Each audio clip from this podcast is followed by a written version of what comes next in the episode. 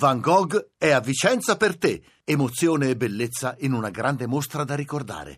Tutto su lineadombra.it. Main sponsor Segafredo Zanetti. Un collegamento eh, con Las Vegas per le ultime novità. Abbiamo in linea il collega Oliviero Bergamini, eh, capo redattore degli esteri, inviato appunto nella città del Nevada. Eh, Oliviero, buonasera.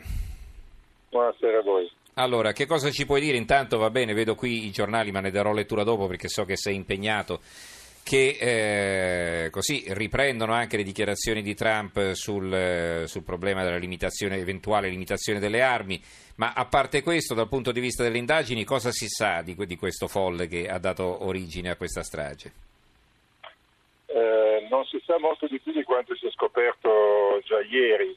Oggi c'è stata una conferenza stampa della polizia e sono stati diffusi particolari nuovi e inquietanti. Eh, Steven Pedro che aveva convocato diverse telecamere sia all'interno della suite a cui ha sparato sia all'esterno, forse per immortalare il suo gesto criminale e forse per vedere se i poliziotti davano assalto appunto alla sua stanza, non è ancora chiaro.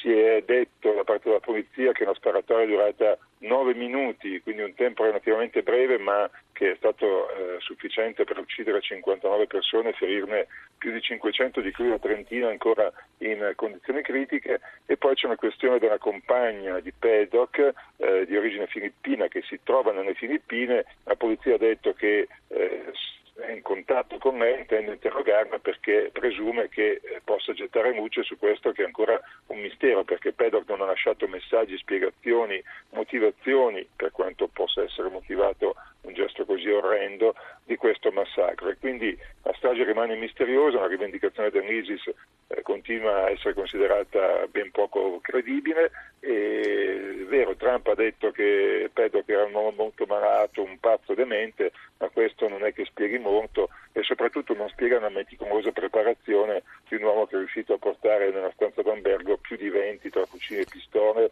per appunto fare una strage su migliaia di persone. Eh, e su questo aspetto qual è la risposta? Perché insomma sappiamo quali, quanto sono eh, serrati anche i controlli all'interno degli alberghi, ci sono delle telecamere, cioè come ha potuto questo portare queste, tutte queste armi al 32 piano?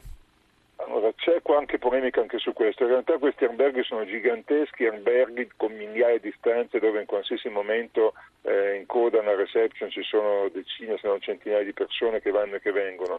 Sembra che lui abbia usato delle borse eh, per mazze da golf comunque dei borsoni che abbia fatto più viaggi, lui aveva già prenotato una stanza giorni fa e che quindi abbia portato tutte le armi nel corso di più viaggi, nel corso dei mm. diversi giorni. Eh, comunque sì, ci si chiede anche come mai nessuno si sia accorto che c'era un arsenale così grande in una stanza. Ci sono tutte le telecamere che però si focalizzano soprattutto sugli ambienti dove si svolge il gioco. Eh, piani terra, i seminterrati degli alberghi dove ci sono le slot machine. Anche perché eh, poi dico, i camerieri vengono tutti i giorni a fare le pulizie, dico, anche se ci avessi impiegato 3-4 giorni, no? dove le nascondi le armi? Non lo so, sotto il letto.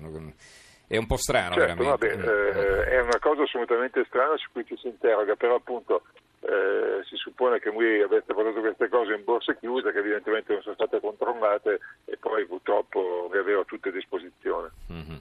Grazie allora a Oliviero Bergamini, eh, inviato della, della, RAI a Las Vegas. Grazie buonanotte, buona serata, anzi a te perché da voi è ancora sera. Eh, mh, grazie. Allora salutiamo Oliviero Bergamini. Qualche titolo su questo argomento. Il foglio, il problema delle stragi non è la libertà di armarsi, ma il male nell'uomo è il fondo apocalittico della storia americana. Questo è un articolo, firma, il titolo di un articolo firmato da Giuliano Ferrara. Poi c'è il giornale, ma il mitra non è un'arma di difesa, un pezzo di Fiamma Nierenstein eh, a proposito de- delle armi usate da questo paddock. Eh, il fatto quotidiano, Trump se ne infischia della strage, di armi parliamo un'altra volta. Il manifesto, Trump nasconde le armi e insiste sulla follia. Una normale strage americana, il titolo del pezzo di Fabrizio Tonello che scrive stavolta non si trattava di fanatici delle armi come Adam Lancer, responsabile del massacro della scuola elementare di Sandy Hook in Connecticut nel 2012 e Dylan Roof, l'autore della strage in una chiesa di Charleston nel 2015. Non c'entra la paranoia di due studenti mentalmente disturbati come accadde a Columbine nel 99.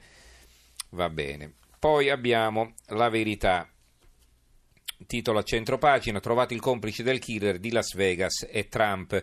Tutti i commentatori addossano al presidente la colpa della strage perché non mette al bando le armi, come se Obama lo, lo avesse fatto.